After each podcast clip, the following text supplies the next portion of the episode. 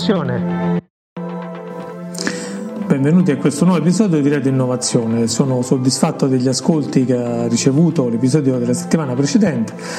che era un episodio molto tecnico, dunque ho approfondito alcuni argomenti molto specifici relativi ai microservizi. Questa settimana farò un podcast nella quale l'argomento è un po' più generale, un po' più di riflessione, diciamo, eh, un po' meno tecnico dal punto di vista, anzi molto meno tecnico dal punto di vista del contenuto sul software o sull'hardware o sulle infrastrutture e più legato ad un aspetto, diciamo così, etico che secondo me ha un'importanza determinante per i professionisti dell'innovazione e l'avrà ancora di più mano a mano che andiamo avanti perché il tema dell'intelligenza artificiale ci pone degli interrogativi enormi su cosa dobbiamo fare, come farlo e quali sono i potenziali problemi che l'utilizzo dell'intelligenza artificiale pone in generale. Voglio cogliere come spunto di riflessione quel, in questo episodio l'incidente della Ethiopian Airlines che c'è stato il 10 marzo. Se ne è molto parlato nei giornali, nella stampa. Ovviamente oggi non ci sono notizie certe sulle cause dell'incidente, non ci sono eh, informazioni precise. Sappiamo che tutti i Boeing Max 747 sono stati eh, messi a terra in, praticamente in tutto il mondo, se non mi sbaglio, e sappiamo che le principali agenzie dedicate al controllo del volo stanno in qualche modo aspettando il responso eh, delle prime indagini, eh, partendo dalla scatola nera piuttosto che da un'altra serie di elementi di indagine, dalle tracce radar, eccetera, per capire se questo aereo è sicuro e in che misura è sicuro. Dunque, quello che dirò in questo episodio sono informazioni che ho rilevato, ho letto e raccolto dagli articoli che sono stati pubblicati su questi temi, su questo argomento qui, in questi giorni. Ovviamente tra le diverse ipotesi, l'ipotesi più accreditata è che eh, l'incidente sia dovuto a un malfunzionamento del software. Cioè, eh, il Boeing 747 MAX ha un sistema di gestione di controllo software su quella che è la sua traiettoria. Sostanzialmente, rispetto alla versione precedente dell'aereo, il 747, hanno messo un motore potenziato, dei motori potenziati che danno una spinta più grande al velivolo e gli consentono anche di consumare meno molte dei pezzi del controllo del velivolo è dato in mano ad un sistema di gestione software di, che utilizza ampiamente anche l'intelligenza artificiale, ovviamente, e in particolare l'oggetto del contendere è il fatto che in alcune situazioni il muso potrebbe alzarsi e il sistema rileva automaticamente degli spostamenti anomali del muso dell'aereo e in modo automatico eh, muove degli alettoni affinché ci sia questo abbassamento. È stato già verificato qualche mese fa, tenete conto che l'aereo di cui stiamo parlando è entrato in esercizio a novembre, ne hanno venduti tantissimi in tutto il mondo, vengono prodotti circa 60 aerei al mese da parte di Boeing e il 26 ottobre è entrato in esercizio l'aereo per la prima volta e già a novembre c'è stato il primo incidente. Dinamica simile a quello della Topen Airline. Eh, un incidente che c'è stato in Indonesia su una compagnia aerea dove sostanzialmente questo sistema è entrato in anomalia. Il giorno precedente o comunque nei giorni precedenti a questo incidente indonesiano c'era stato un problema allo stesso dispositivo e in quel caso i piloti sono riusciti a disattivare questo dispositivo praticamente togliendo un fusibile e hanno poi condotto l'aereo in modo manuale per tutto il viaggio portando l'aereo in salvo con tutte le persone dentro. Ecco dunque questa storia qui vorrei che servisse come spunto di riflessione un po' su una serie di discorsi che nel corso dei, di questi mesi in cui ho fatto il podcast abbiamo fatto, tra cui quello più importante secondo me è che ormai abbiamo milioni e milioni di righe di software che controllano gran parte delle nostre attività. E dunque questa cosa da una parte ci fa comodo perché ci semplifica le attività, non immaginerei mai un aereo di linea senza un sistema di pilota automatico o senza sistemi di controllo sofisticati, sempre più sofisticati, ma tuttavia esiste il problema che questi sistemi sofisticati per entrare in esercizio e funzionare appieno necessitano di una capacità di fare testing, di verificare il software, di produrre il software secondo certe modalità, di controllare tutti gli aspetti relativi al software e, non ultimo, il fatto di poter dare il controllo all'uomo nelle situazioni di emergenza. Ecco, una delle prime cose che ho letto a proposito di, di questo incidente eh, dell'Ethiopian Airlines e che troverete tra l'altro nella descrizione del podcast. Metterò tutti gli articoli diciamo che mi sembrano più interessanti eh, per riprendere questo tema in modo che io non ne parli in dettaglio sulle cause dell'incidente, quali sono i meccanismi eccetera. Insomma questo lo lascerò alla vostra curiosità di andare nella descrizione del podcast e riprendere i link agli articoli per me è stato interessante ripercorrere questa cosa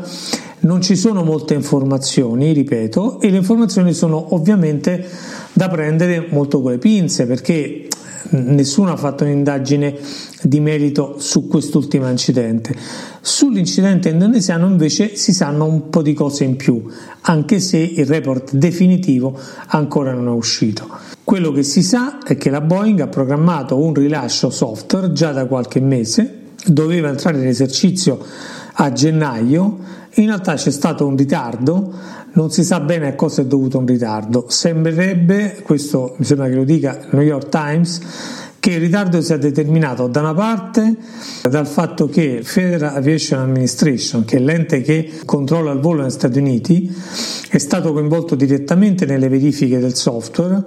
ha rilevato che era necessario eh, monitorare delle, le condizioni critiche dell'aereo non attraverso un solo dispositivo sensore, ma attraverso più sensori. Eh, la Boeing ha posto un problema sulla difficoltà di raggiungere questo livello qui e poi sembrerebbe, ma anche qui diciamo siamo in, in una voce, in un'ipotesi, che questo ritardo si sia, sia anche determinato dal fatto che c'è stato lo shutdown eh, nell'amministrazione americana tra gli enti che sono andati in shutdown c'è stata anche la FAA. Ora, sempre col beneficio del dubbio, onestamente. Detto questo, in aprile finalmente avverrà il rilascio del sistema di controllo eh, di questa componente qui da parte di Boeing che dovrebbe sanare i problemi che si sono riscontrati e che sono emersi nel rapporto preliminare che è uscito rispetto all'incidente indonesiano. Come dicevo, secondo me questo apre diverse questioni che vanno in qualche modo valutate.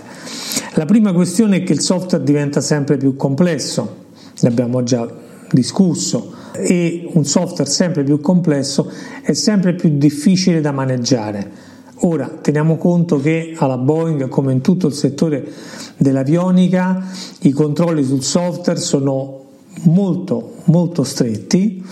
Eh, io ho lavorato in ambiente aerospaziale e lì veramente ho imparato cosa significa fare test sul software, fare le verifiche, eh, le metodologie di qualità del software e così via. Dunque credo di, che non ci siano problemi nel come la Boeing verifica i software, tuttavia è vero che il software diventa sempre più complesso, maggiore il grado di complessità, sempre più difficile è verificare la qualità del software. In più si è creato un altro elemento aggiuntivo che il nostro cliente tipico, il nostro cliente diciamo del reparto IT, è un cliente che chiede rilasci sempre più frequenti, siamo abituati da Google, dalle compagnie eh, digitali, dalle società che fanno software, a rilasci sempre più frequenti,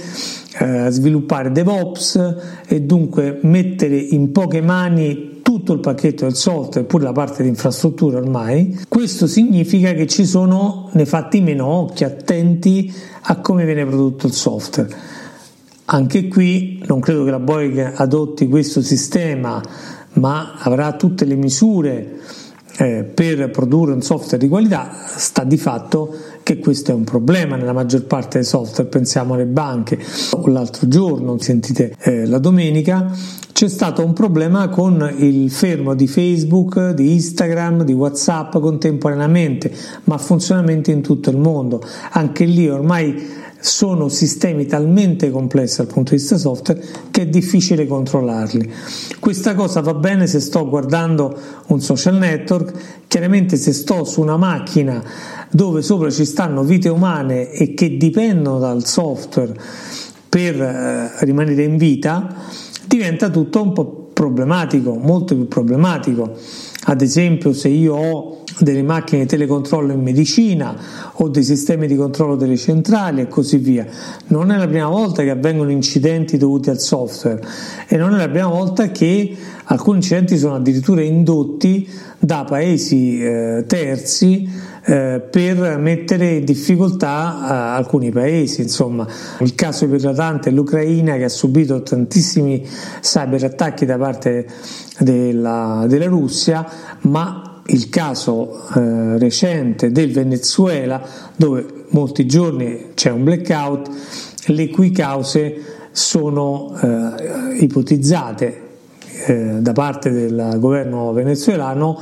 come un sabotaggio da parte del governo eh, statunitense. Ecco, dunque questo elemento del software diventa molto complesso. Abbiamo visto più di una volta le macchine senza conducente che, che hanno avuto degli incidenti dovuti ai malfunzionamenti software. Dunque questo problema del software è un problema che ci dobbiamo porre. Un problema che va accompagnato a quello dell'intelligenza artificiale, dove non solo c'è il fatto che il software è sempre più complesso, sempre più difficile da governare, ma abbiamo anche un elemento in più e che nel caso dell'intelligenza artificiale alcuni risultati non sono prodotti da un algoritmo in cui è chiaro il percorso tra l'input e output, ma sono dati da algoritmi dove l'input e l'output non è possibile legarli da una, così, una specie di funzione, cioè eh, come se in matematica avessimo che y non è f di x, per chi sa un po' di matematica, ma y è uguale a qualcosa di x, dove quel qualcosa noi non sappiamo replicarlo, non abbiamo modo di controllarlo e gestirlo. Dunque il problema diventa ancora più, eh, ancora più grande.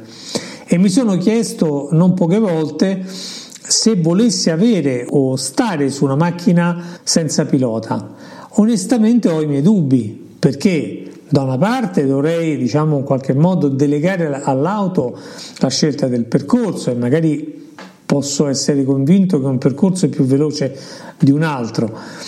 oppure delegare la velocità, delegare il comportamento in strada, che fa parte un po' dello stile di guida di ognuno di noi, la capacità di passare con il giallo anziché solo col verde, la possibilità di valutare se in alcuni casi è possibile eh, sorpassare, in altri no, anche prendendosi delle responsabilità e così via, delegarle a un oggetto di intelligenza artificiale che decide per me e valuta sulla base di un parametro generale di sicurezza e in alcuni casi può aver senso, in altri casi no, francamente. E questo è un primo problema che dobbiamo porci perché questa cosa sta avvenendo anche qui di poco tempo fa, una discussione, alcuni articoli, una polemica su dei droni armati che possono colpire in modo automatico, cioè non debbono per forza essere comandati da terra da un uomo, possono prendere decisioni e colpire in modo automatico, così come le armi che vengono governate da sistemi di intelligenza artificiale che dunque sono in grado di riconoscere dove è la minaccia e colpirla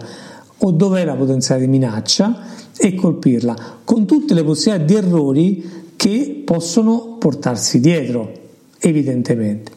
Ecco dunque Detta così, a ognuno verrebbe da dire, ok, ma allora togliamo il software dalle macchine, semplifichiamo il software, ritorniamo a vent'anni fa e rimaniamo a quella situazione lì. No, ovviamente no, ovviamente no perché da quel punto di vista c'è da dire che le nostre macchine sono molto più sicure e affidabili, dunque avere dei dispositivi di aiuto, di supporto su molte cose,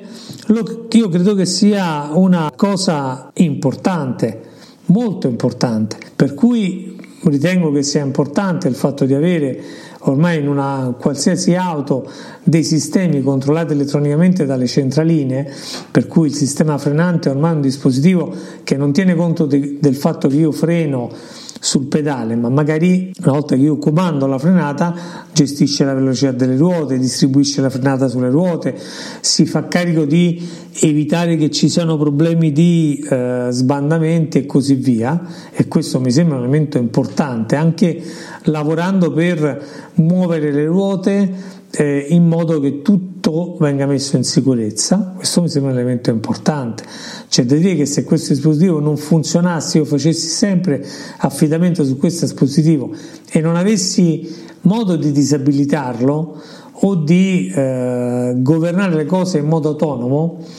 rischierei di trovarmi in momento in cui questo dispositivo fallisce, perché tutti falliscono, anche l'intelligenza artificiale, mi troverei in guai molto seri. Il dispositivo che frena automaticamente quando il veicolo davanti si avvicina troppo è un dispositivo utilissimo e ormai nelle nuove macchine troviamo abbastanza i default. Dunque non è che voglio rinunciare a questo, tuttavia porsi il problema su come governare tutte miliardi, le miliardi di righe di software che ci sono diventa un elemento fondamentale e non basta, badate bene come alcune volte ho sentito, tanto open source ci mettono occhi moltissime persone e non abbiamo problemi, possiamo eh, fidarci. Sì, questo in parte migliora le, le situazioni, ma non sempre. Non sempre, perché anzi il fatto che molte persone possano contribuire al software può anche essere un elemento nel quale si aggiungono dei problemi al software, non è detto che si risolvono tutti. Eh, banalmente si procede a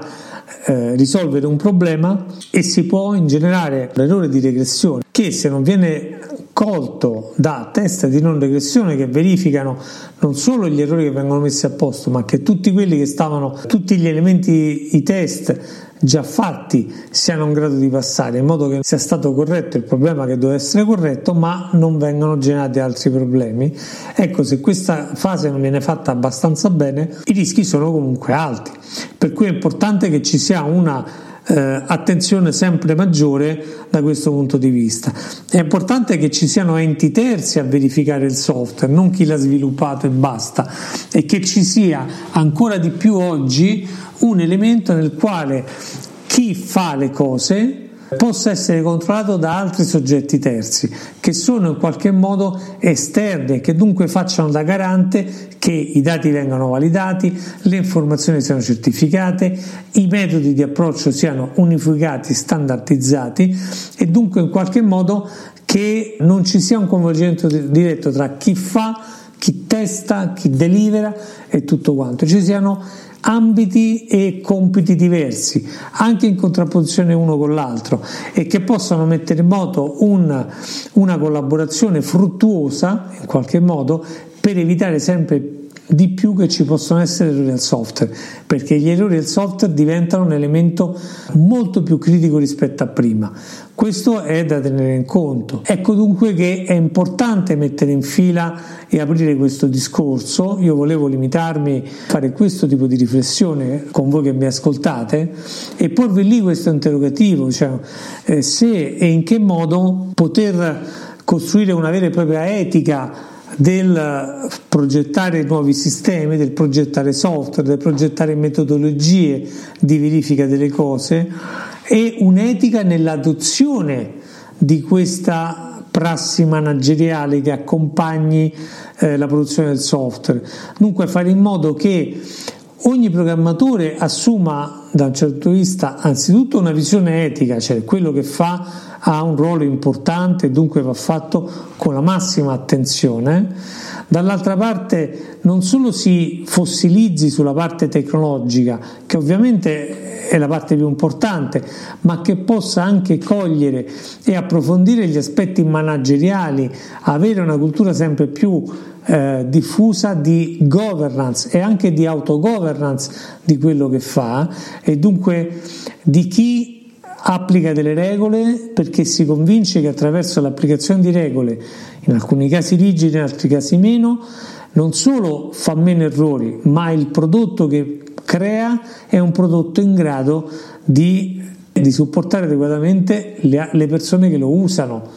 Questa è l'attenzione, non solo sviluppare software per venderlo a un cliente, ma cercare di sviluppare software con la consapevolezza che quello che si sviluppa diventa un pezzo di un complesso di software diventa difficile a valle controllarlo perfettamente, è necessario dunque applicare buone regole che può essere eh, adesso per esempio un codice di stile nello sviluppo del software per come si scrive il sorgente, ormai vedo quasi nullo questo elemento qui, ma quando ho cominciato a lavorare nel software tanti anni fa, uno degli elementi, anche perché ho lavorato nell'ambiente aerospaziale, come dicevo prima, uno degli elementi decisivi è avere uno standard su come chiamo le costanti, come chiamo le variabili, dove le metto, i commenti, come costruire anche il layout del pezzo di codice di sorgente affinché sia abbastanza leggibile e così via. Questo credo che continui a essere uno degli elementi decisivi, quello dico di acquisire regole di governance e acquisire la, la consapevolezza che chi sviluppa il software deve avere la massima attenzione su cosa sta facendo. Ormai lo sviluppo del software non è un'attività come le altre, richiede un impegno notevole e richiede un impegno notevole non solo dal punto di vista tecnico professionale, ma anche, ripeto, dal punto di vista etico. Questo diventa fondamentale, soprattutto in alcuni settori, ma francamente questi settori diventano sempre di più perché diventano questo settore le smart city e le tecnologie relative, gli sviluppi relativi alle IoT, eh, come abbiamo visto anche la parte social ha questo elemento per quanto riguarda le fake news o mm, algoritmi particolari che condizionano eh, la socialità di chi li usa e così via. Detto questo, io oggi chiuderei questo podcast con queste riflessioni, eh, mi fa piacere condividerle con voi, ritengo importante che si possano condividere insieme e sono contento di farlo. Spero che diventi un, un elemento di confronto, di riflessione che faccia maturare una discussione all'interno del settore, all'interno dei professionisti dell'innovazione, perché questa discussione è veramente quello che più serve per costruire un livello avanzato di sistemi software e di sistemi innovativi. Senza questa riflessione di base, senza capire esattamente che il fine che noi eh, ci diamo nello sviluppo del software un fine più importante, va al di là della delivery e dunque è un fine che deve prendere l'attenzione di noi come professionisti e noi come persone, perché se noi produciamo un software senza grandi crismi e se tutti fanno così, anche noi ci troveremo alla fine a spingere il pulsante del freno e non vedere il veicolo che si ferma perché qualche eh, sviluppatore da qualche parte del mondo ha deciso che non si faceva quello, quello scrupolo in più e dunque le cose le lasciava così. Ecco, detto questo, vi do i miei migliori saluti, vi invito domenica prossima a un nuovo episodio del podcast Radio Innovazione. Sto preparando qualcosa di interessante che spero vi possa piacere, vi l'annuncio così, poi lo sentirete. Vi auguro una buona settimana produttiva a tutti, arrivederci a domenica prossima da Radio Innovazione.